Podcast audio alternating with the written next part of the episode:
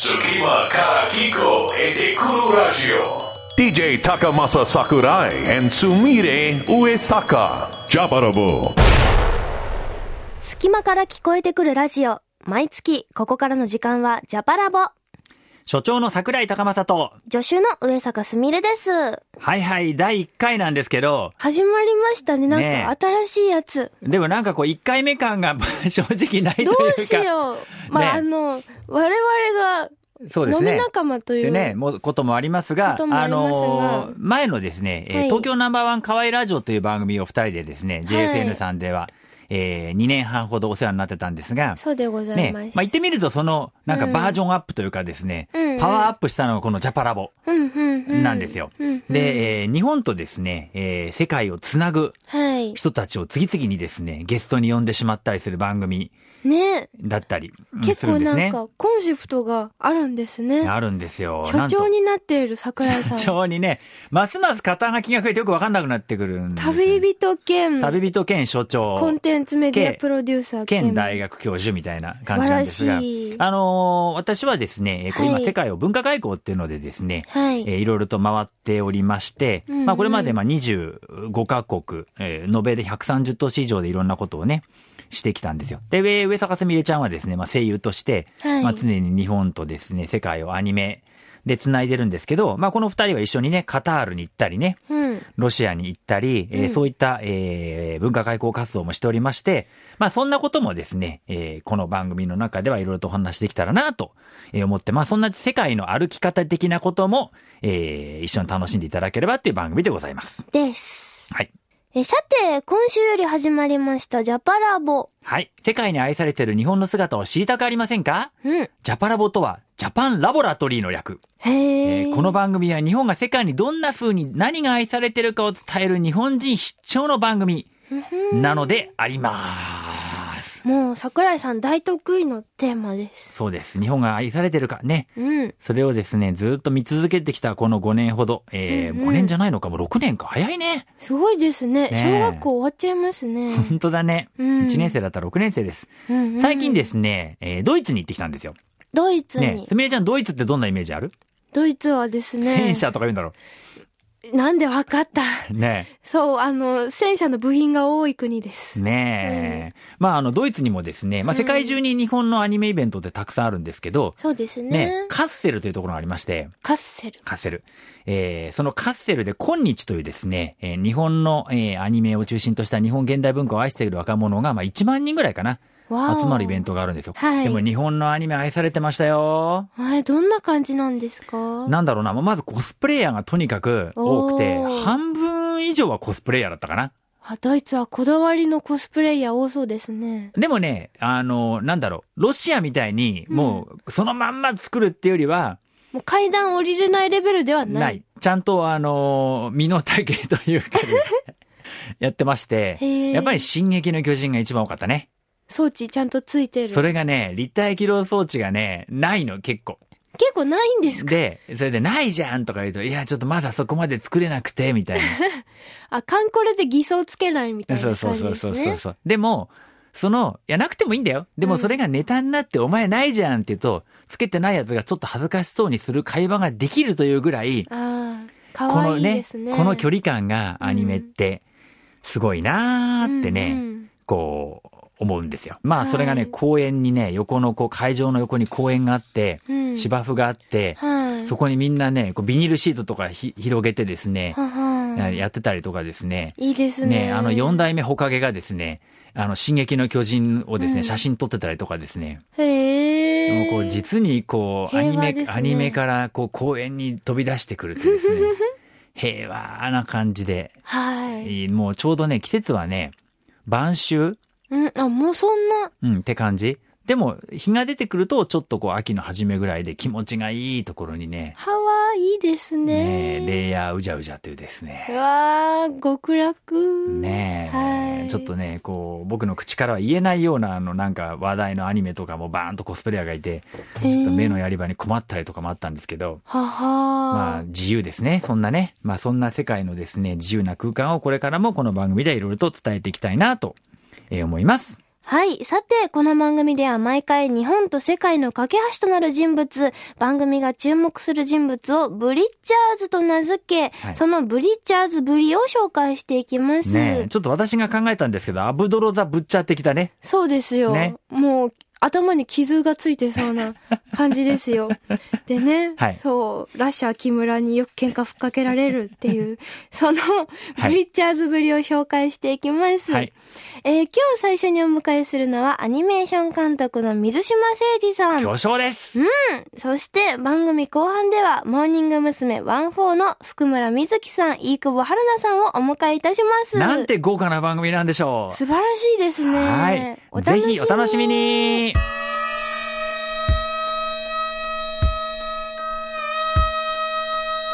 ャパラボブリッチャー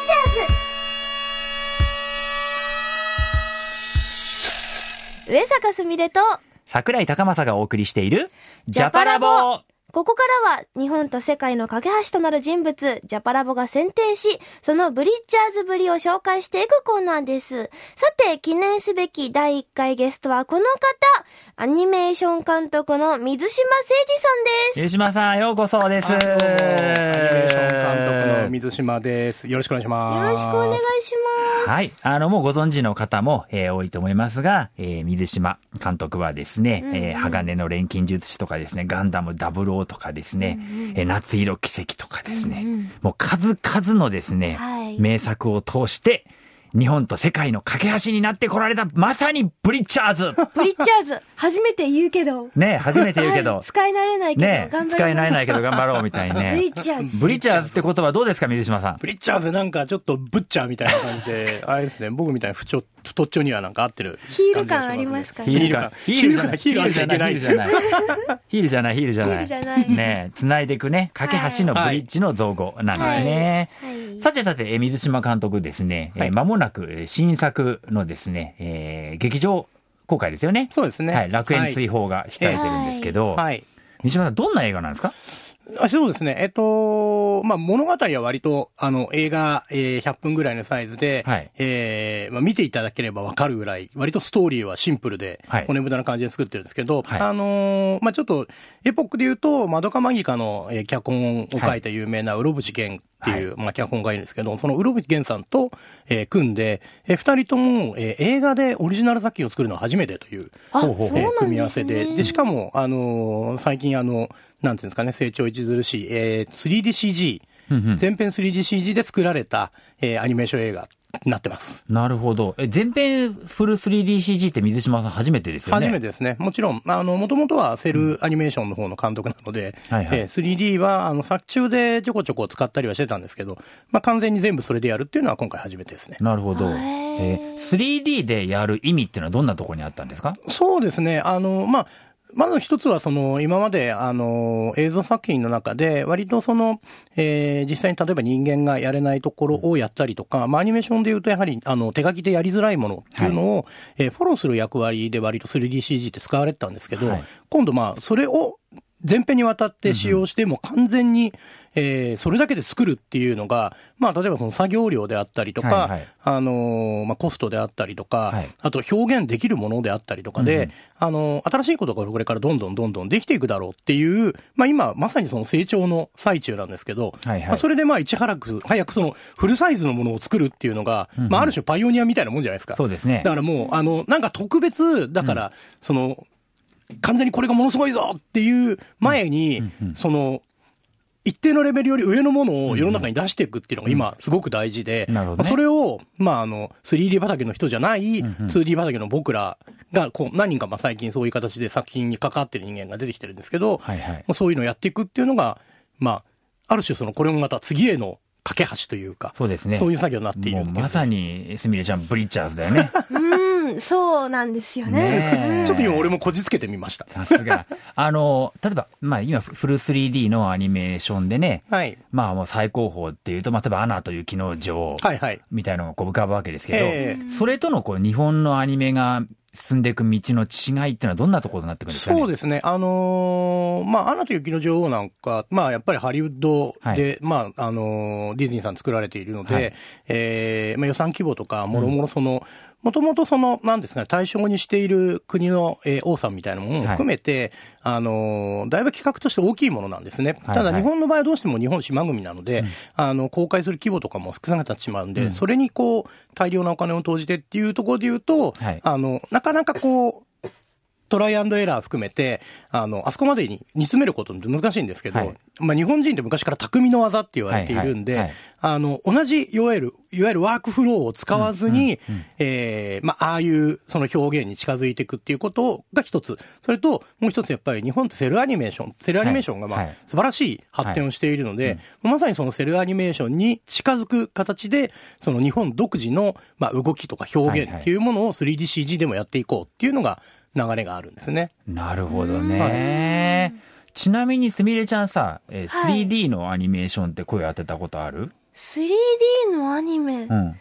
なんだろう。3D アニメじゃないんですけど、3D キャラみたいな。あるね、あるね。そう。基本的には変わらないと思うんですよね。なるほどね。うんあの、監督としては何か違いみたいのっていうのはあるんですか、えっとですね、ええあの、まあ、これ、あまり褒められた話じゃないんですけど、今、セルアニメーションってかなりスケジュールがきつくって、あの、すみれちゃんも、もう散々そういうところでアフレコしてると思うんでね、すけど。修羅場をかいくぐってますからね。ええあの、絵が全く完成してない、絵コンテとか、えっ、と、ラフゲンっていう状態の、あの、荒い絵に対して、えー、セリフっていうのが、ボールドが出てですね、はいセリフ誰々っていうのが出て、それに合わせてお芝居をしてもらうっていうことが、まあ、ほとんどなんですけど、3DCG の場合は、逆にアフレコをする段階で、えー、キャラクターのある程度のそのモーションとかがきちっとできてないといけないようなワークフローになっているので、だから、よりその表情とか、えー、いろいろなものをちゃんと、えっと、見てもらって、それに合わせて演技をしてもらえるから、演技の質自体は上がるはずですね。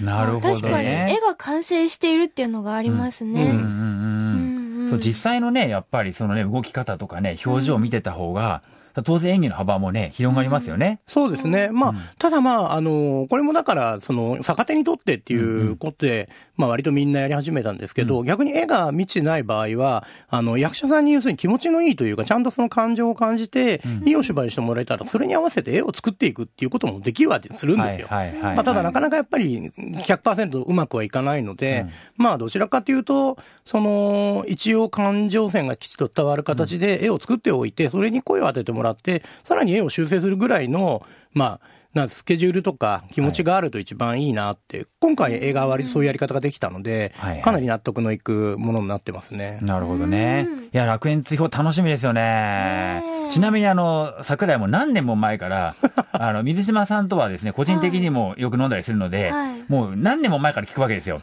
そうすると、楽園追放ってもう、あれもうやっちゃったみたいなね。もう、もう公開しちゃったんじゃ常ないかっていうに水島作品は、あれもう、あれ俺見ない間に終わっちゃってねえのみたいな。それは単にあの、水面下でものすごい大変な作業をしているときに、一瞬、あれ？俺見逃したみたいによく思うことが多いんですね。公開いつでしたっけってよく聞かれますもんね。あ まだですよ。すごいかかるんですね。あのーまあ、今回はでも本当に僕も、あの、こんなに準備から完成まで時間かかってっていうかかけてやってるのって初めてなんですよ。まあ、やっぱり先ほど言ったようにその 3DCG っていうのが新しいまだ、あのーメディアというか、そういう形のものなので、あの、他の作品とかをなるべくこう、取らないで、それに集中できるような、あの、やり方をしてたんで、まあ、監督作っていうのは、あの、楽園追放やってる間はもう本当にそれ一本で、それが、まあ、実際に僕が加わってから3年かかったので、はい。ここ3年間は、あの、監督名義でやってるなら県追放だけですね。ね。あーどれだけ、どれだけ魂込めてるかって話ですよ。3年間一つのことをやるって、すごいですよね。もうね、あれですよ、法隆寺建設とかと近いですよ。そうですよ。大仏できますよ。ねでもね、ねやってみたら意外と時間があったんで、ちょこちょこ、あのー他の作品のスーパーバイザーやったり、脚本ね協力したりとか、ね もしてたんですけどね。あとね、桜井と一緒にアイドルのライブを見に行ったりとかね。そうですね。あの、最近アイドルの、あの、あれですかね、アイドル作る方に回ってみたりとかもしてますからね。そうですね。まあ、そんな話は後半もですね、はい。えーお聞きしていきたいなと思いますが、はい。水島さんもですね、よく海外に、まあ、行かれるんですけど、はい。去年フィンランド行かれてましたよね。あそうですね。えーフィンランドのファンはどうでした？えっとね、あの、割とその、なんでしょうね、あのーあっちの、えー寒い国のうんうん。人だからなのか、えー割と寡黙で、へなんだろう、その、すごくニコニコしていて、はい。うん。あの、うちに秘めてる、そのアニメとか漫画に対する愛情っていうのは、すごく強いなと。思いましたね。なるほどね。あの、ラテン系の国とかね、日本に近い国の暑さの表現の仕方とはまた違うってことですね。そうですね、面白いですよね。なんかねドイツとかはすごくやっぱ日本人と気質が近いって言われていて、まあその静かで、あの、でもこうなんだろう。静かというところは、例えばフィンランドとかと共通なんだけど、あの、ドイツの方がでもやっぱりこう、なんだろう、こう、熱さっていうのが、はいはい。あの、ストレートにこう伝わってくる、話しかけてきてる、喋る時とかやはり興奮してたりとかして、ただあんまりそういうのが、こうガンといつも表に出てくる、こうラテン系とかアメリカの明るさみたいなものとはちょっと違うんですけど、フィンランド本当に物静かな感じで、ええ。だからすごく本人たちがわーってはしゃいでるのは遠くからは見れるんだけど、例えばゲストの僕らとかが行くと、すごくなんかこう丁寧に接してくれて、えーで、何かこう話しかけるときにも割とこう小さい声というか、あんまり張ってこない感じで、すごくこうなんだろう、いあの、愛情をこう、なんだろう、言ってくれたりとか、あの、話しかけてくれたりとかして、あ、すごくいいなって。なるほどねえ。えさてさて、えーそんなですね、水島さんなんですけど、はいまあこの番組ですね、ブリッチャーズとしてですね、勝手にあの、に、認定、あら。任命させていただいておりましてですねね、いらないって言われると困るんですけど、なんかブリッチャーズの盾とか作ってほしいよね。ああ、縦ね。ね。もう、純金製の。ね。あと、なんかバッジとかつけて、みんなこの胸とかにブリッチャーズとかつけてるの。怪しい。怪し怪しい。いよくないそれ。あら。ぜひ、ねえじゃあ作って、ね もらえるちょっとぜひ、あの、こう、スタッフルームとか見て、ブリッチャーズ作ってくれないかなとかですね、ディレクターさんの顔はね、あ、なんかこう、手で丸作ってますよ。あ、ねじゃあ、なんか作ってくれるその大人な会話は知りません、私たちはね。まあ、ぜひブリッチャーズとしてですね、えー、世界に日本を広めていっていただきたいんですが、はい。これからそのブリッチャーズとしてですね、世界にはいしたいブリッチャーズ宣言をしていただきたいんですよ。あーそうですね。やっぱり僕はあの本業がアニメの監督なので、はいえっとこれからもあの世界で楽しめるようなアニメーションをまああのどんどんと、えー世界に発信していきたいなと。思いますね。そうですねえーあと、まあ僕音楽も好きなんで、はいまあよりその音楽とかもこう絡めたりとか、はいはいえっ、と、最近とかだとあの、まあ、アニクラって言って、アニソンクラブとか、はい。えーもう流行ってるんで、はい。そういうのとかとこう一緒になって、なんか、一つお祭りめいた感じで、はい。どんどんその日本の、あの、オタクカルチャーっていうか、あの、僕らが楽しんでるものっていうのを、あの、こう伝えていきたいんで、なんかそれをガンガンやっていきたいですね。そうですよね。はい。あの、ぜひそれにですね、あの、私もあの、乗っからせていただいてですね、いやいや、もちろんですよ。ねええもう海外行って水島さんと一緒に楽しいので、中国行った時に、なんか俺がガンダムだ俺がガンダムだみたいなのがですね、次々にやってきて、なんか誰がガンダムなんだよみたいな。どれがガンダムなんだどれがガンダムなんだよみたいなね。それは面白いですね。オタクに囲まれてね、はい面白かったですよ。ねいいなねえ、ちょっとね、あの、刹那がここに本物がいたらどう思うんだろうな、と思いながらですね。複雑ですね。ええ、見ましたが、またぜひいろんな国にご一緒したいと思います。はいこれ、この3人組でも行きたいですな。そうですね。ね。はい。ええその説は、えー居酒屋を飛び出して、我ら3人でですね、えーロシアで動く頼むとかですね。ああ、いいですね。ねうんえーしたいなと思います。はい、えー記念すべき第1回はですね、えー僕らにとっても大切な友人でもありですね、どうしてもあります、えーアニメーション監督の水島誠二さんにお越しいただきました。えー水島さん、本当にありがとうございました。どうもありがとうございました。DJ Takamasa Sakurai and Sumire Uesaka. Kiko et Kuru Radio. Jabarabo. 今月のヤングブリッジャーズ。世界と日本の架け橋はベテランばかりではない。世界に日本を発信する若手に、このコーナーではスポットを当てます。第1回のヤングブリッチャーズは、モーニング娘。14のサブリーダーのお二人、福村瑞希さん、飯久保春菜さんです。よろしくお願いします。よろしくお願いします。まあ、あの、えー、かわいいラジオでですね、はいえー二人にはすごくたくさん出ていただいたんですが、ありがとうございます。楽ぜひ。新番組でも引き続きよろしくお願いいたよろします。しくお願いします。ね、あの、ヤングブリッチャーズ、略してヤンブリ。ヤンブリ。ね。今揃って言っていただけると気持ちいい。さすが。さすがだね。それ、すみれだけ引くのやめてくれる？だって、語呂が悪くないですヤンブリじゃないですか。ヤンブリか。カンブリみたいじゃないねそんな。まあでも、モーニング娘。は本当にね、世界と日本のね、もう架け橋ですからね。いやー、そんな。ワンフォーはね、もうどれだけ世界と日本に橋を架けまくってるかっていう感じ。そうですよ。もうね、あれですよ。ベネチアかハンブルクかというぐらいですね。この二つには橋が多いんですよ。あの、イタリアのベネチアとね、ハンブルグ、ハンブルグがドイツの、すごい水の、水の都市でたくさん橋があるの。そうなんだ。ねその都市は橋があるの。ね、最近ハンブルグ行ってきたばかりなんで、ちょっとこうね、知ったかぶってみたんですけど。ねさて、こんな、モーニング娘。ワンフォーなんですが、はい。なんとビッグアップル、ニューヨークにですね、もうまさに実はあの、この放送を、はい記念すべき放送の時にですね、はい。ライブをしてるか直前かぐらいな、そうですね。そうですねえー勢いなんですけど、うんねえーどうですか、ニューヨーク、望むお二人の気持ちは、だんだん近づいてきたよね。はい。そうですね。いや、モーニング娘。史上初なので、うんニューヨークに行くことが。そうだよね。はい。やっぱり今のメンバーでうんも、海外に行ったことがなかったんですよ。うんうん初、初が、こう、ニューヨーク。うんということで、やっぱ海外のファンの方に会うと、すごいなんか空港とかでもん、お出迎えしてくださったりとはいはいかはい、なんかすごい自分たちで作ったグッズで応援してくださったりとか、すごくこうびっくりすることだらけなんですよ。はいなので、やっぱりまだ行ったことのない中学生メンバーとかの反応が楽しみだなって思います。そうね。福ちゃんはもうずーっともう今のメンバー全員でね、はい。行きたい行きたいって行きたかねったです。もうタイ行った頃からね、はい。話してたので、はいね、あの、嬉しいなと思います。どうですか、生久保さんは？そうですね、こう、ニューヨークって、こう、ブロードウェイとかショーとかいっぱいあるじゃないですか。うんそんな中でん、こう、コンサートするっていうのが割とプレッシャーに感じていて、だからこそフォーメーションダンスをきちんと揃えて見せたいなっていうふうに思いますね。そうだよね。はいある種ダンスでダンスの地に殴り込み。そうなんですよね。あーだよね。あの、ニューヨークってでもどんなイメージあるんだろう？スパイダーマン。あーですねあ、よく飛んでる飛んでる。え？そんなわけないじゃないですか。この前見た見た、そういえば。いたよ、あいつ。言いました？いいなあいつね、なんか物をそ落とすとね拾ってくれたりするんだよ。優しい。優しい。ねえ、スパイダーマン。ね、スパイダーマンあったらサインもらおうね、みたいなね。その新速を呆れるのやめてくれません？すみれさん。もう呆れて言葉も出ますすみれさんニューヨークどんなイメージですか？ニューヨークは、はいうん、株？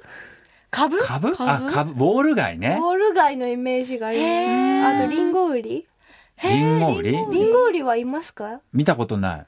え、スパイダーマンはいるのに。スパイダーマンはいるけどね。スパイダーマン2匹3匹いるけどね。ダメじゃないですか、裏方が出てる。だけじゃないんですね。それはまずいだろう、みたいなね。なるほど。え、福ちゃんどんなイメージあります？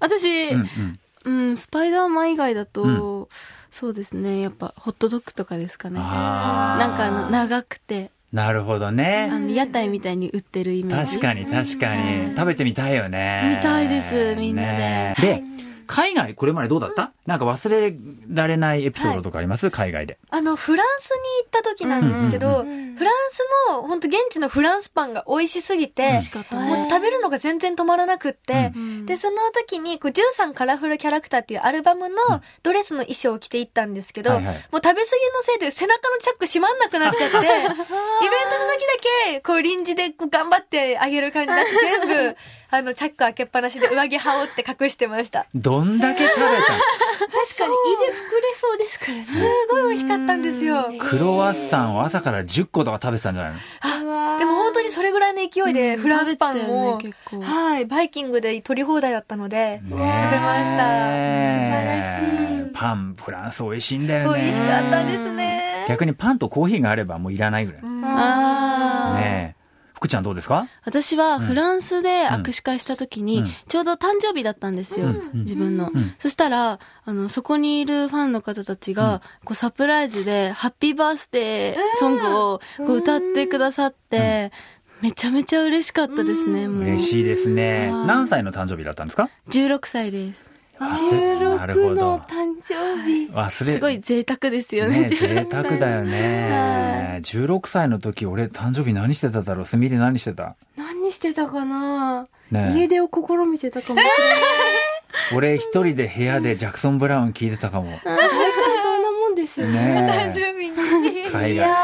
さすがヤングブリッチャーズ。幸せいっぱい。桜井はあのね、タイでね、あの、一緒にいたので、はいえタイでね、二人と、えーいた、すごい印象が。うんワットポーとかすごかったですね。ね、あの、タイの衣装を着て可愛かったですね。あー、来たね。あの時に、現地のタイの、その通訳の方に、うんあなたタイ人より似合ってるよって言われて、なんか、なんかこう、喜んでいいのか悪いのかよくわかんない感覚になりま、した。確かに、イクボちゃんは全世界対応な感じがする。いや、そう、いやいや、そそんな全然あれです。あねの、もう、どの航空会社のスチュワーデスにも似合いそうだよね。確かに。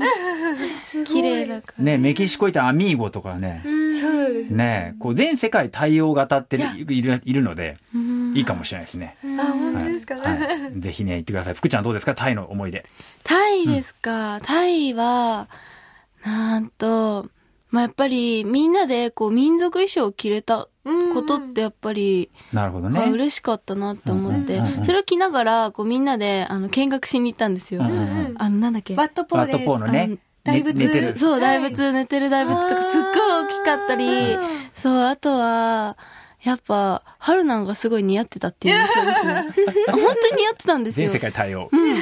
ね全世界対応だなって。あの、三人でね、あゆみちゃんと、なんか三人がこう、果物のね、屋台をね、見てるときありまに、したありました三人が現地化していて、すごい横にいて、楽しかったですね。あ、パイナップルとか私はちょっと着るの恥ずかしかったです。あのそう？はいなんでなんでなんで？え、なんかやっぱ着慣れないじゃないですか。で、なんか布を巻くみたいな感じで着てたから、なんかこう普段着てる感じとも違うし。しかもそうそう結婚式の衣装だったんですよね、あそう確か。そうそう。うんうん結婚式の時に着るやつだったらしいです。そうでした。なるほどね。でもね、本当にヤングブリッジャーズなんだなと思うのは、結局タイの友達って、俺その時に出会った奴らばっかなんだよね。へえ。へーそう。だから、あ言ってみると寄生虫みたいなもんで、モーニング娘。が行った時に、現地で会った子たちとその後いろんな文化外交活動をしたりしてるので、へーすごい。すごい。もうどれだけブリッジャーズなんだって感じですよ。うんうん。そねれを通して知り合う人がいっぱいいるってね。ねだって同じものが好きで、同じモーニング娘。が好きで、でね、ね、春なんや福ちゃんが好きで、みたいなね、ね、道重ちゃんが好きで、みたいなことね、その後ね、いろんなことをね、こう一緒にしてるとね、えーとっても楽しいですよ。これからも、えー、いいなよろしくお願いしますね。お願いします。はい。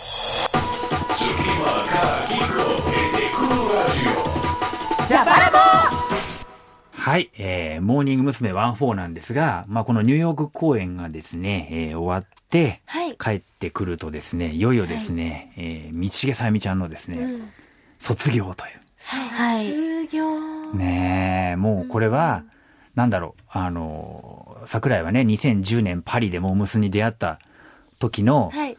メンバーが、これで誰もああ、そうだ。いなくなってしまうというですね、非常に、ねえー特に道重ちゃんは僕の世界可愛い革命って本の帯を書いてね、うん。えーくれたり、なんだろう、あの、雑誌で対談したり、ね、いろんなことをね、させてもらってきたんで、ちょっとなんかこう、感無量というか、はい。ね、どうですか？みんなメンバー的にこのプラチナ期がついにいなくなり、しかもこの偉大なる監督リーダーがいなくなるというのは。やっぱり特に私たち、こう9期、10期、11期が見ていたモーニング娘。って、そのプラチナ期って言われるうん。メンバーの皆さんだったと思うんですけど、やっぱりそこをこう目指して私たちもうん、こうかっこよさとか、可愛さとか、やっぱそこが、こう自分たちの目指してるところだなって思うからこそ、やっぱ先輩方が、こう、同じチームにいてくださって、こう、教えてくださってるってことがすごくありがたかったし、うんこう、多分それに、こう、なるべく近づけるんだなっていうふうに思ったんですよ。ね。でも、もう気づいたら、こう、道重さんまで卒業っていうふうになるとうんうんうんうん、やっぱり、こう、先のことが考えられないというか、やっぱまだ不安うんがたくさんあるんですよ。うんそうだね。はい。うんうんでも、こう今回の、あの、57枚目のシングルでも、かなり、こう、9期、10期、11期は課題をもらったんじゃないかなっていう思うところが、こう、いくつかあるので、もう、道重さんが卒業するまで2ヶ月くらいしかないので、もう、学べることはしっかり学んで、こう、みんなで楽しい思い出が作れたらなと思ってます。そうね。はい。なんだろう、こう、プラチナ期からとか先輩たちから、こう、受け継いできたものって何なんだろうね。特にほら、福ちゃん入った時には、はいもうね、見てみたら、偉大なる先輩たちがバババーっといて、うんはいそこに4人入ってきて、はいで、リハーサルとかもすごい長いうん期間だったじゃん、ライブまで。はいど、どんなものを学んできたのかしら？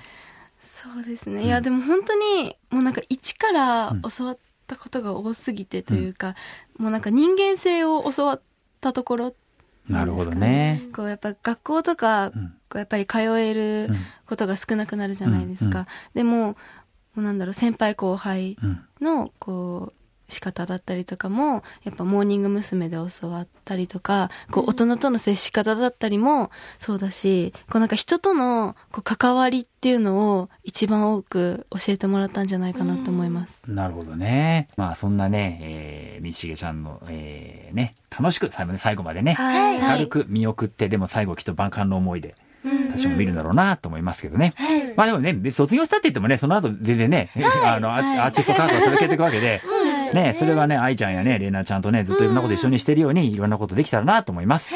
さて、えー、番組ではですね、えー、ゲストの皆さんにですね、ブリッチャーズとしてですね、はい。もう勝手に認定させていただきましたので、ありがとうございます。今、あの、バッチ、バッチ作ってお願いっていうのを、こう、常にこう、ディレクターの方必ず見るようにしてるんですが、完成したらぜひ、ねはい、おブリ願いします。ブリッチャーズバッジつけてくれるかな？ええもう喜んでつけます。何そのダサいのとかなんかさ、なんか、デザイン考えなきゃどうしよう、メンバーにね言われちゃったり言われないようにね、はい。ね、皆さんに出たいって言われるようなの目指したいんですが、ブリッチャーズとして世界にしていきたいことをお話しいただきたいんですが、どうですか？どちらからいきますか？はい。じゃあ、福ちゃんから。私は、はい。あの、ニューヨーク公演が決まったので、うんこ、これを機に、どんどんいろんなところでコンサートしていきたいなって思うんですよ。もう本当に海外に行ってコンサートがしたいです。そうだよもうね。なんか行くたびに、うんあ、こんなに待っててくれる方がいてくれるんだっていうことを感じるので、うんあの、日本全国制覇はできたんですよ。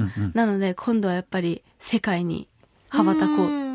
うんかっこそうだよいい。ね。今まで行ってないところで、ここでやってみたいってある？ああ、やっぱフランス。フランス以外、もう行って、行ってないと。ああ、そっか。うん。そうだな。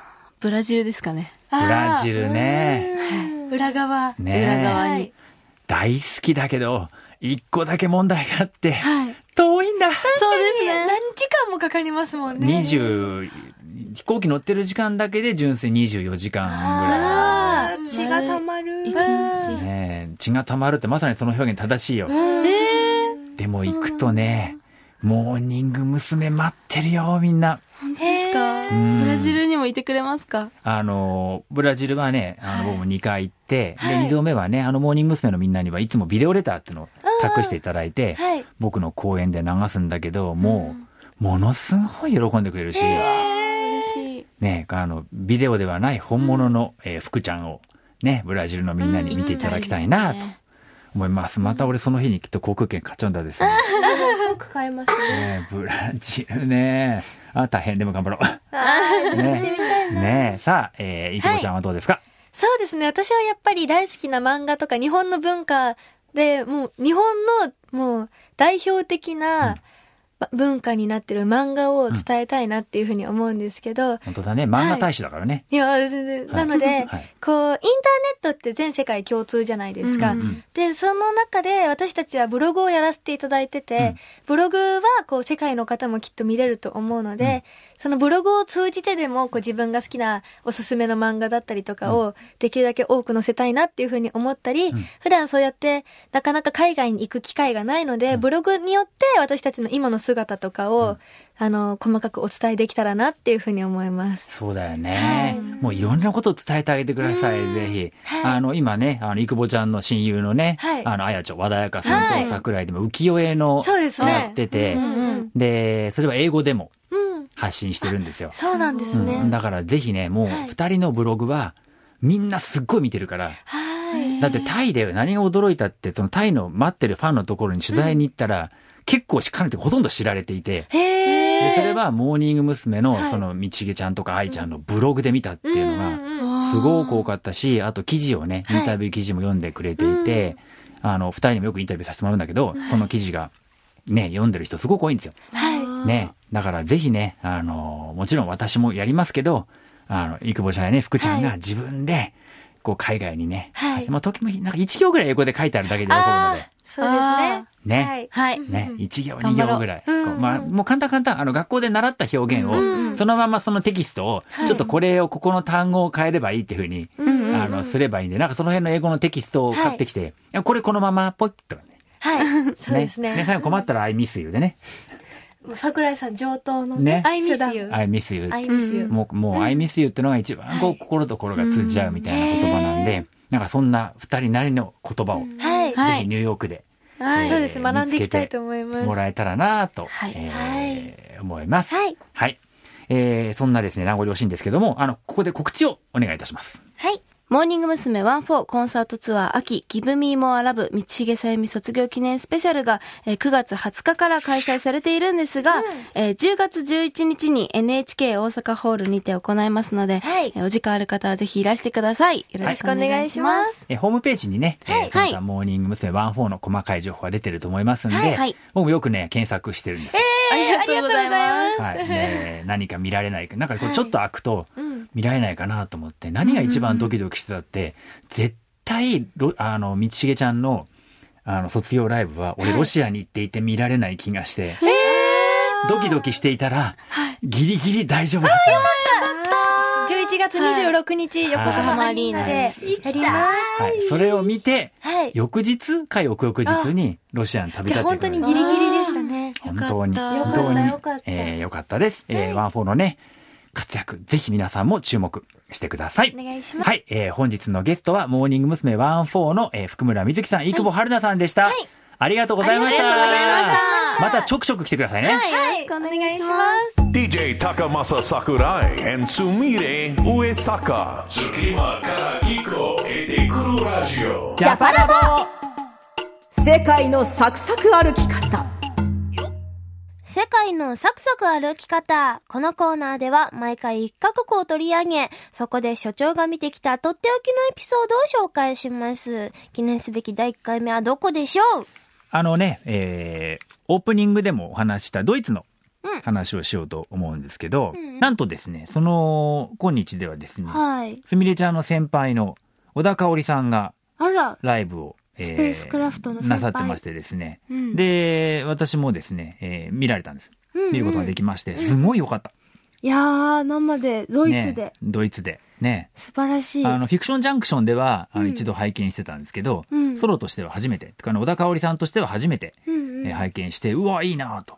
かっこいいですよね。ねでもなかなかさ、ほら、東京にいると、こう、ライブって同じ日にみんな重なってて、うん。ね、こう、すみれちゃんのライブがあるとこっちに行けないとか、うんモーニング娘。ワンフォーのライブがあるとこっちに行けないみたいなことが、うん。こう、あったりするんだけど、うん海外で初めて見るって結構パターンとして多いんだよね、俺。へえ。まあも確かに、ね日本から来てるで、そんな被ったりしませんからね。ねで、桃井さんのだってライブだと俺、海外で初めて、あ、そうだったんでうんすね。見たし、そもそも桃井さんに会ったの自体が海外がね、桃井春子さんとああ。お会いしたのも海外で初めてだし、うん、海外活動盛んですからね。ねだから海外でね、歩き方って、なんだろう、こう、日本で会わない人と、うん。こう、なかなか会わない人と会うみたいなことって、すごいいいと思うんですよ。うんうん。だからぜひね、これを聞いてるリスナーの皆さんにも、ほぼ毎週のように世界には日本のイベントがあるので、うんうんまあね、えー番組でもお知らせしたいし、僕のね、ツイッターやフェイスブックでも書いてますけど、うんぜひ行っていただいてね、うんなかなかそのアーティストの皆さんとこうお友達になるとのは難しいかもしれないんですけど、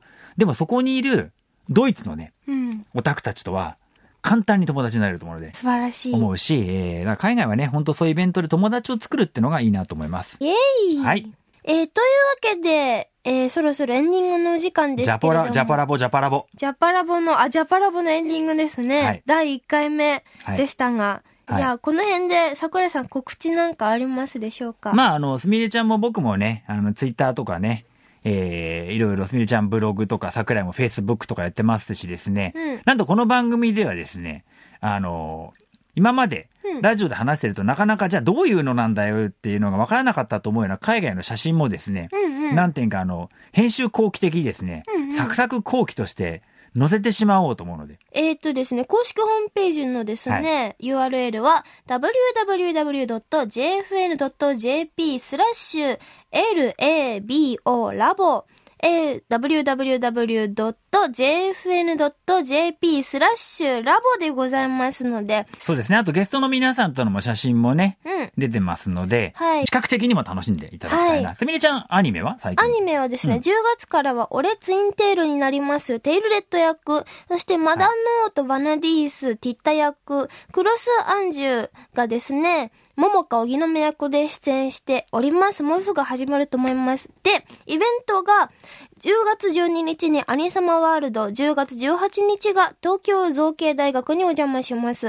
10月19日はベイビーザスターズシャインブライトのお茶会に参加しますよ。あとですね、なんといっても大事なのは、11月2日3日とですね、え私とすみれちゃんが同じステージに立ちますですね、はいえージャパンポップカルチャーカーニバルもありますので、2日間。ね、2日間ね、うんえーこちらはですね、スマイレージやですね、影山博信さんやですね、すみれちゃんはですね、大月健二さんや、うん。えー奈良崎さん、うんさらにはユンチうんとのですね、コラボもあるというですね、はわわわ。ね、大コラボ祭りでもあります。ここしか見られない、えー曲いっぱいですので、ぜひ皆さんお越しください。何とぞ、ということで、ここまでのお相手は、えー、桜井高政と、上坂すみれでした。